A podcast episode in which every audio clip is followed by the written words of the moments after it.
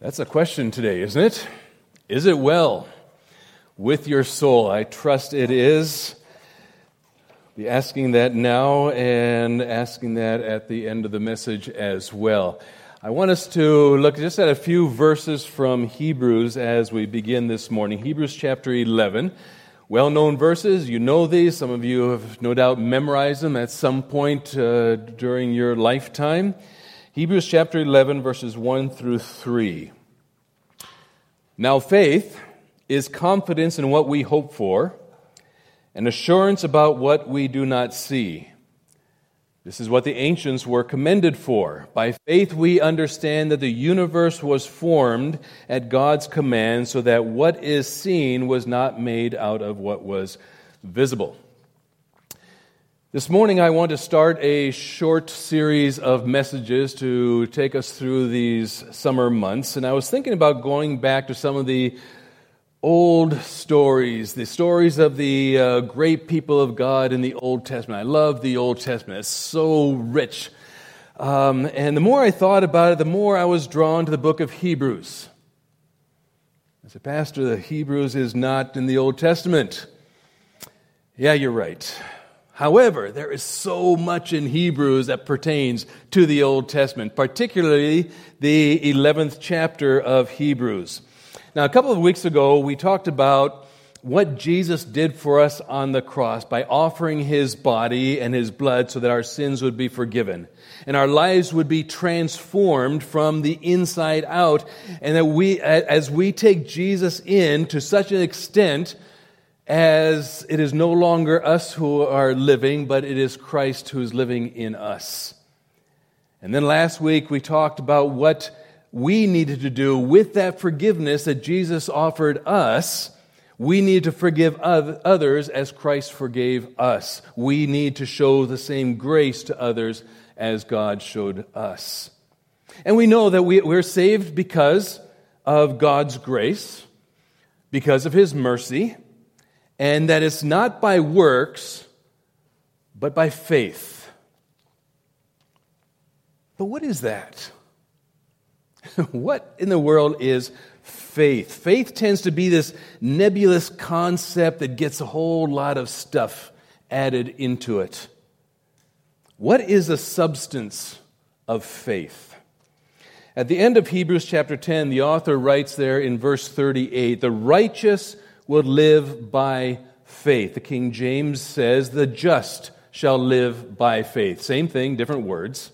This is foundational teaching in Scripture, and that's not the only place that we that we read it. In fact, that statement is actually taken out of Habakkuk, Old Testament, interestingly enough, in chapter two, verse four. But this it's, it's then repeated in the New Testament by a number of other writers because it is so very, very foundational. When we talk about salvation, when we talk about the gospel, we always talk about, about faith, and that raises that question, what is faith? What is the essence of faith? How are we to understand faith?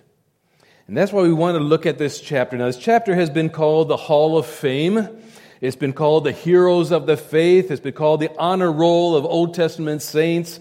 It's been called the Westminster Abbey of Scripture. And of course, it's been called the Faith Chapter. What this chapter presents to us is the power and excellency of faith. And we want to work through this chapter um, over the next couple of months here. And I think that needs some clarification in the Christian culture climate that we live in today, because there, there is a faith movement within the larger framework of evangelical Christianity, which goes a little bit to the extreme. They talk about the power of faith as if it's our, our power, uh, something that we can use on our personal power that we possess to create our own future, to, to create our own reality, to basically define and manufacture our own future. Whatever we want, we will exercise our faith. It's commonly known as the name it and claim it, or the prosperity gospel, or the health and wealth gospel. And in a nutshell, the prosperity gospel said God wants everybody, His people, to be healthy, wealthy, and happy all the time. And if you're not, it leads us to believing that there's something wrong with my faith, something wrong with my relationship with Christ. When they talk about the power of faith, uh, it's often, it often means that, that we can use our faith as a power to write our own future, that we can change our, our situation. We can literally believe things into being. We have the power to, to change how people treat us. We have the power that can change our economic si- uh, situation. If we're in poverty, we can become rich. Uh, if we're we're being a failure, we can become successful. If we're nobody, we can become somebody, and, and, and on it goes. But really, nothing could be further from the truth in this concept that faith is a power that we possess to change our own life circumstances. You see, faith is a God-given ability to trust the future that God has promised you. Faith is a God-given ability to trust the future that God has promised you. There's, that's a huge difference there. True faith produces in us a confident trust in the future that God has promised. And that future is laid out in Scripture.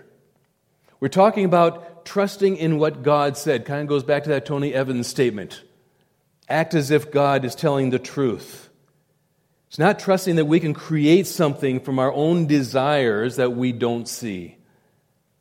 Think about the great men of faith that Hebrews writes about.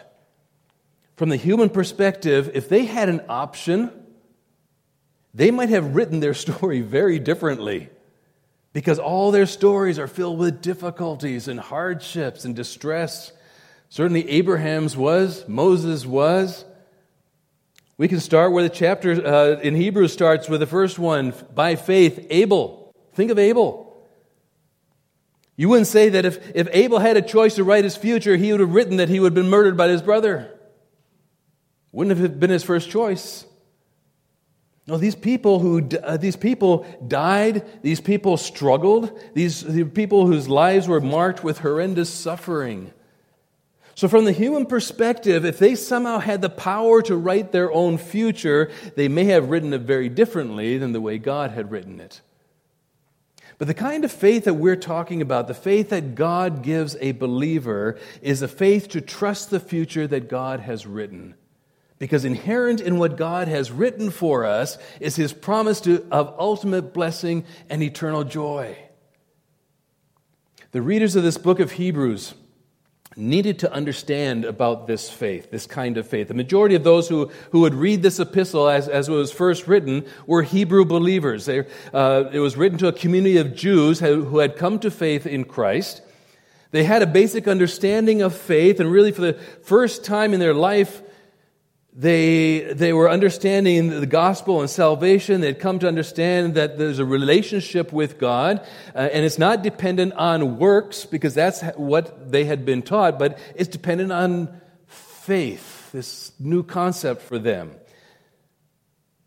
And so this new concept needs to be reinforced. And so the Hebrew, the writer of Hebrews writes, and that's part and parcel of why the eleventh chapter is there in, in the book of Hebrews, so they don't go back to their old ways of working to keep salvation, but rather that they would hang on to a life of faith by looking at the models for their examples of all these people in the past who lived by faith and received their eternal rewards. They, they, they esteem these Old Testament people. But it's more than just a chapter designed to encourage believers to continue to walk in, in faith. If you were to study the first ten chapters of Hebrews, and we're not going to do that this morning, but you'd find that the writer had one main point through those ten chapters, and that was that the new covenant is superior to the old covenant, that Christ is superior to everything else. Jesus and His sacrifice is superior to the sacrifices of the animals of the of the old system. He's a better sacrifice. He, he made a better offering. Jesus is better than the angels, the, the chapters uh, uh, have in it. He is greater than the prophets, greater than Moses, greater than Aaron, greater than Joshua. He is greater than the priests of all all, all the other priests. The message of the first ten chapters is put your faith in Jesus Christ because He is, in every sense, superior. But at different points through the opening ten chapters, you would find that there are some warnings sprinkled throughout. And these were given to non-Christian Jews who were probably attending the fellowship at the time, but they're kind of sitting on the fringe, still trying to figure out what this whole movement is about. They seem to be intellectually convinced of the gospel. Their understanding of truth of the gospel is in their minds, and they understand the power and proof uh, of that truth by the miracles and signs and wonders that they know Jesus did. So that, that's making sense to them. So we could say here that the, the writer of Hebrews um, had, was trying to intellectually convince them. They, uh, they had not yet come to the point of believing in their hearts. It, it was still stuck up in their heads. In chapter ten, the writer warns them not to go on sinning willfully after you have the knowledge of truth, or they'll bring upon themselves a far more severe judgment. They need to go beyond tasting that we talked about a couple weeks ago to eating and ingesting, as we, uh, as we uh, spoke about what Christ did for us.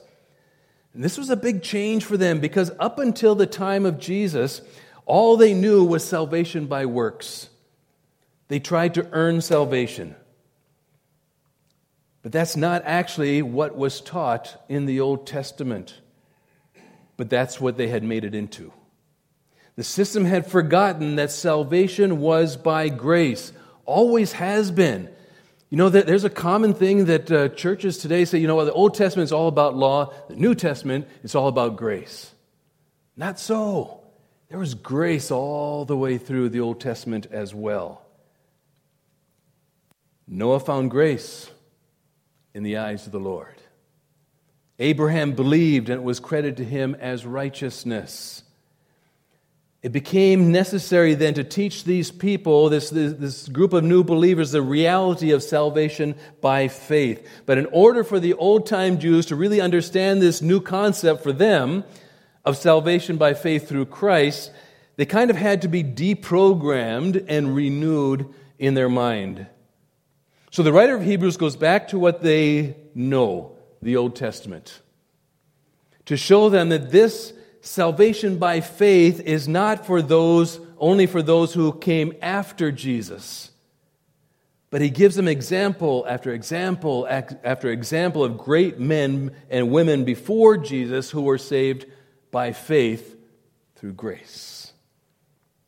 That's why he writes in chapter ten, verse thirty-eight, that the just shall live by faith. That's his starting point, which is a direct quote, quote from Habakkuk two four, the just shall live by faith, Old Testament truth. So he takes them back and gives them a list then of Old Testament saints whose lives were marked by faith. By faith, Abel. By faith, Enoch. By faith, Noah, Abraham, Isaac. By faith, Jacob, Joseph, Moses, Rahab, Barak, Samson, Gideon, Jephthah, David, Samuel, and the other prophets, who by faith did all these amazing things. And verse thirty-nine sums it up in Hebrews ten. These were all com- uh, commended for their faith. Yet none of them received what had been promised, since God had planned something better for us, so that only together with us would they be made perfect. Did you catch that? None of them received what was promised.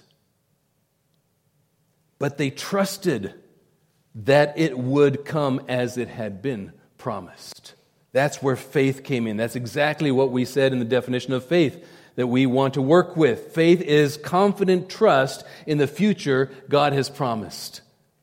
It's the power of God given to us to trust in the promises God has made in the Scriptures. So let's take a look at the first three verses of Hebrews. Long introduction, but that's okay. This morning, it, as, as, um, we're doing this as it describes faith. Now, first of all, we see the nature of faith. The nature of faith. The writer's not really giving a formal definition of faith, but more of a description of faith, kind of a basic elements or features that describe faith. He starts in verse one and says, "Now faith is a substance of things hoped for, the evidence of things not seen. What does that mean? Ever thought about that? What in the world does that mean? The first thing that we learn about faith is that it is trusting in what isn't visible. It's trusting in what hasn't been received and what hasn't been yet experienced. It's interesting to note that the word faith here is a noun. It is not a verb. It is a noun. It's the Greek word pistis. It means faith, assurance, belief. We're not talking about an act of faith. We're not talking about the real. Uh, excuse me. We're talking about the reality of a settled faith that comes from God. The reality of a settled faith that comes from God. When God gives this faith, it's the assurance of things hoped for. That's what it means to live by faith. It doesn't mean that we see something we want and bring it into existence just because we want it. It means that we put our confidence in something that we're looking forward to, convictions of things not seen. Faith is a substance of things hoped for. Substance. It's a word of substance, right? It's a Greek word, hypostasis, a thing put under, substructure, foundation. That gives it reality. Faith is a substantial confidence in the reality of something not realized. Faith gives present substance to something that is in the future. And as we go through this chapter, we're going to see that all of these saints, all of these men and women of the Old Testament had nothing but the promises of God to rest on, nothing but the promises of God to hope for, to look forward to. They had no visible evidence that the messianic prom- promise would come true. No visible evidence that the kingdom promise would come true. Yet the promises were so real, and the revelation of those promises in Scripture so reliable that people built their entire hope, they built their entire life upon them. All the Old Testament promises related to the future. And that's what it says at the end of the chapter. None of them received what had promised. It's not because God broke his promises, but because the promises had not yet been fulfilled. What was that promise? Well, ultimately the Messiah, all through the Old Testament, but along with that, eternal life, heaven, everlasting reward, joy, the very presence of God, the very likeness of God. In fact, uh, David says in Psalm seventeen, verse fifteen, when I awake, I will be satisfied. Think of that word. I will be satisfied with seeing your likeness. Doesn't need anything else. I'll be satisfied with seeing your likeness. That's what he was looking forward to. They never saw the ultimate sacrifice. They never knew who the Messiah was going to be. They were people of faith, but their faith was anchored in a reliable revelation from a God who cannot lie. And so their faith gave substance to the, their future hope. Now, we're on this side of the cross. We know who the Messiah is. And though there are realities that we understand and promises that we have seen that have been accomplished now, there's still the promise of heaven that's out there before us. There's still the promise of the second coming that's out there before us. There's still the promise of eternal life in heaven guaranteed by the Holy Spirit. Yet we have basically put our entire eternal destiny on the foundation, in fact, that the Scripture is reliable. And that what God has promised, we can trust, right? And what that has done is created substance in the present tense for a future promise.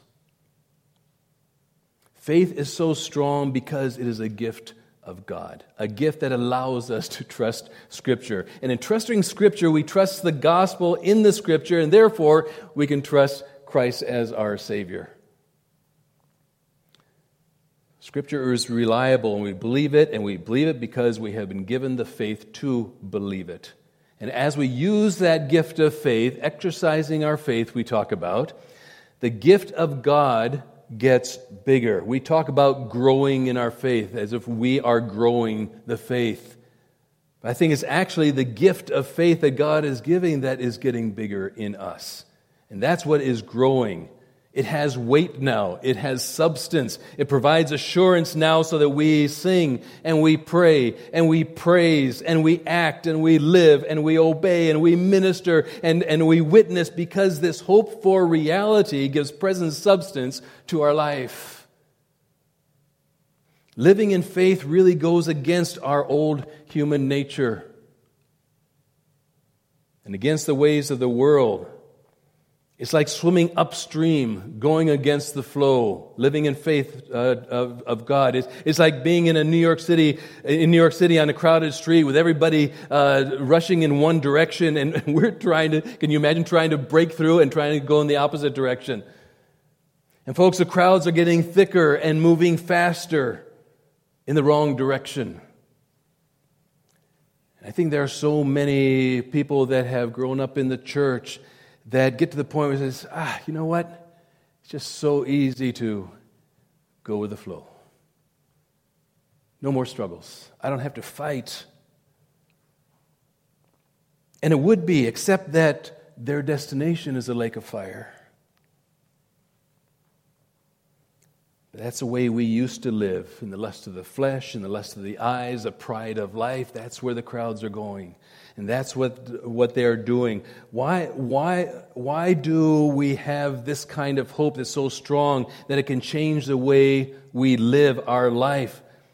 Living our life going against the grain of our own fallen nature, because we believe in the truth of God's revelation. And God has given us His Holy Spirit to empower us. He's given us that faith. But even beyond that, if we go back to the idea of, of going against the, the going against the crowd on uh, on their mad dash to dis- destruction, Jesus has told us that as we're fighting to get through that crowd and going in the right direction, we're supposed to reach out and we're supposed to grab some of those that are going the o- uh, other direction, try to turn them and heading towards life rather than death. There is power in this faith that God has given us, and we are to use it. We are to stand on it and depend upon it. This is what it means to have substance in the present based upon promises for the future. Faith is our anchor. Faith is our rock, our sure foundation. Isaiah chapter thirty-three, verse six says this, He will be the sure foundation for your times. For your times, not only back there, Old Testament time, for your times right now. A rich store of salvation and wisdom and knowledge, the fear of the Lord is the key to this treasure. But going a step further, it's not just the assurance or the substance, but it is also a conviction. Faith is also a conviction. Now, faith is a substance of things hoped for, the evidence of things not seen. The Greek word is elkos. It means a proof, that by which a thing is proved or tested. It means a conviction. It's a substance that becomes conviction. And that should define how we live. You see, we can know something to be true, but until it becomes a conviction, we really don't put it into action. And I believe that's where the faith of so many Christians is. It's stuck somewhere between the knowledge and, and the heart, the believing and the conviction. Put yourself in Noah's sandals for, for a second, and we're going to be looking at Noah as we move through the chapter. What would make you build a boat in a desert because you're told it's going to rain when it never rained in the history of the world? A conviction, right? It would certainly have to be more than just a kind of a hope, because you'd be spending one hundred twenty years building that boat. Can you imagine building a boat like Noah did for one hundred twenty years in the desert and dealing with all the mockery of his neighbors year after year after year? We can hardly handle two or three days of mockery from our neighbors or our co-workers. It's hard. But what put his faith into action? There was such substance to what he had been told. He was so confident in the revelation that God gave to him that it became a conviction upon which he could literally live his life, upon which he spent one hundred twenty years building that boat. When we were in India, we had some new missionaries that were going to come out and, and join our team. And when I found out who they were, nothing about them, I, I just I, I wrote a, I wrote a letter to each one of them individually, asking them if they were absolutely sure that God had called them to India. They needed to have that conviction to go by faith. If they didn't, life in India can get so difficult that there are times when you sit back and say, I don't know if I really heard God correctly. You know, maybe I just imagined that. I, I'm out of here. At times, the substance of our faith and our conviction in God's direction is the only solid thing that we can stand on. You may say, well, Pastor, we, you know, we kind of live by faith all the time, right? We we go to doctors and we trust them, and our trust, we faith, I have faith in them. Our medicines, we trust the signs on the road, we trust our G P S uh, when, when we're going down the road. That's true, but that's faith in things seen, is it not? We have evidence, we have past history, all, all this has already been proven to be trustworthy most of the time. But when we're talking about eternity, we're talking about the unseen. When we talk about the future and heaven and all that there is and the promises of God, we're talking about something that no one has yet experienced. This is a supernatural gift. This is a different kind of faith altogether. And this is the way that we live. We live on the promises given to us in Scripture because we believe the Scripture is reliable.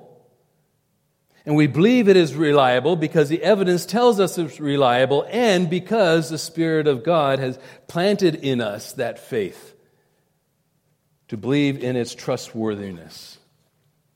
So that's kind of the nature of faith.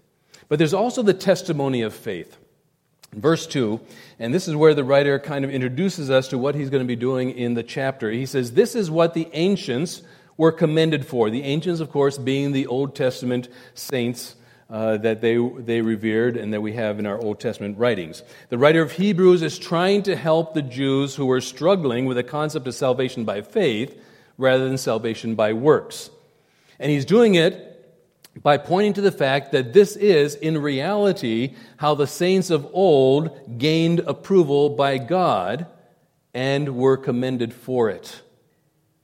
All of these Old Testament characters, men and women that he is going to mention, were all commended because of their faith, not because of their works, not because of all the cool things that they did. It was because of their faith. So this is not a new concept. This is not something brand new that we find in the New Testament. The great heroes of faith, the saints of old, lived by faith. Abel believed God regarding sacrifice. We're going to look at that next Sunday. He acted on that faith that what God said was true and what God expected was the path of blessing. That's what he was acting upon. He did what God told him because God told him that this is what to do and I'll bless you. And because he did, he was received and he was approved by God. His action came from his faith. Sounds like a New Testament concept, doesn't it? His action came from faith. Abel's faith was accompanied by action. He was commended for it. In James chapter two, verse seventeen, in the same way, faith by itself, if it is not accompanied by action, is what? It's dead. Enoch believed God so much so that, that he didn't die. God was so pleased with him that one day he took a walk and walked right into the presence of God and just kind of skipped the whole dying thing. Noah believed God, and because of it, God granted him righteousness and spared him and his family. The record of the Old Testament stands as a testimony to their faith. They trusted in what they couldn't see. They lived their lives based on promises that God made to them, and God commended them for it, and they have been honored as heroes of the faith. Well, what evidence do we have now? What past Old Testament stuff? Well, let, let me give you one. Remember the Apostle Stephen. Stephen, who was stoned to death because of his preaching, uh, with uh, Saul standing right there watching and approving what was taking place to Stephen. Do you know what led to his stoning? God knew what was about to happen to Stephen, and he gave him a glimpse of heaven. And Luke writes, "But Stephen, full of the Holy Spirit, looked up to heaven and saw the glory of God and Jesus standing at the right hand of God." This happened before they started stoning him. He saw this vision as he was preaching. But because he saw that, he makes this statement while he was preaching, and this is why they stoned him. "Look," he said to everybody, "I see heaven open and the Son of Man standing at the right hand of God." I'm so glad he saw that. And I'm so glad, actually, that he spoke those words in his sermon, and, and that the Holy Spirit uh, uh, uh, had Luke write that experience, write those words out for us. Because, folks, that's eyewitness evidence of who is standing and waiting for us when it's our time to enter into heaven. So we have the nature of faith, confident trust in the future promises by God in Scripture. And we, we have the testimony of faith, testimony of Old Testament saints. We have testimony of New Testament. And then there's finally an illustration of faith. The first one that he actually gives before he starts his list of Old Testament uh, of the Old Testament saints. Verse three. "By faith we understand that the universe was formed at God's command, so that what is seen was not made out of what was visible."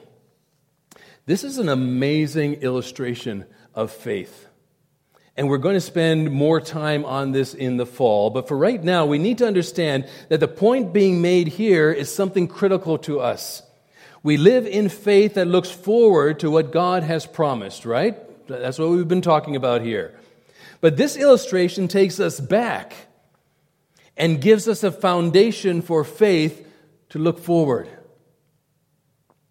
By faith we understand that the worlds were prepared, the worlds were made, the worlds were created by the Word of God, Jesus Christ Himself, according to John one, verse three, so that what is seen was not made out of things which were visible. That looks back to the creation in Genesis one. Creation is things seen in the universe, made out of things unseen, things that were not yet. That's creation. And out of the invisible came the visible. Out of nothing came everything. And we need to understand that by faith. We need to understand it by faith because we weren't there.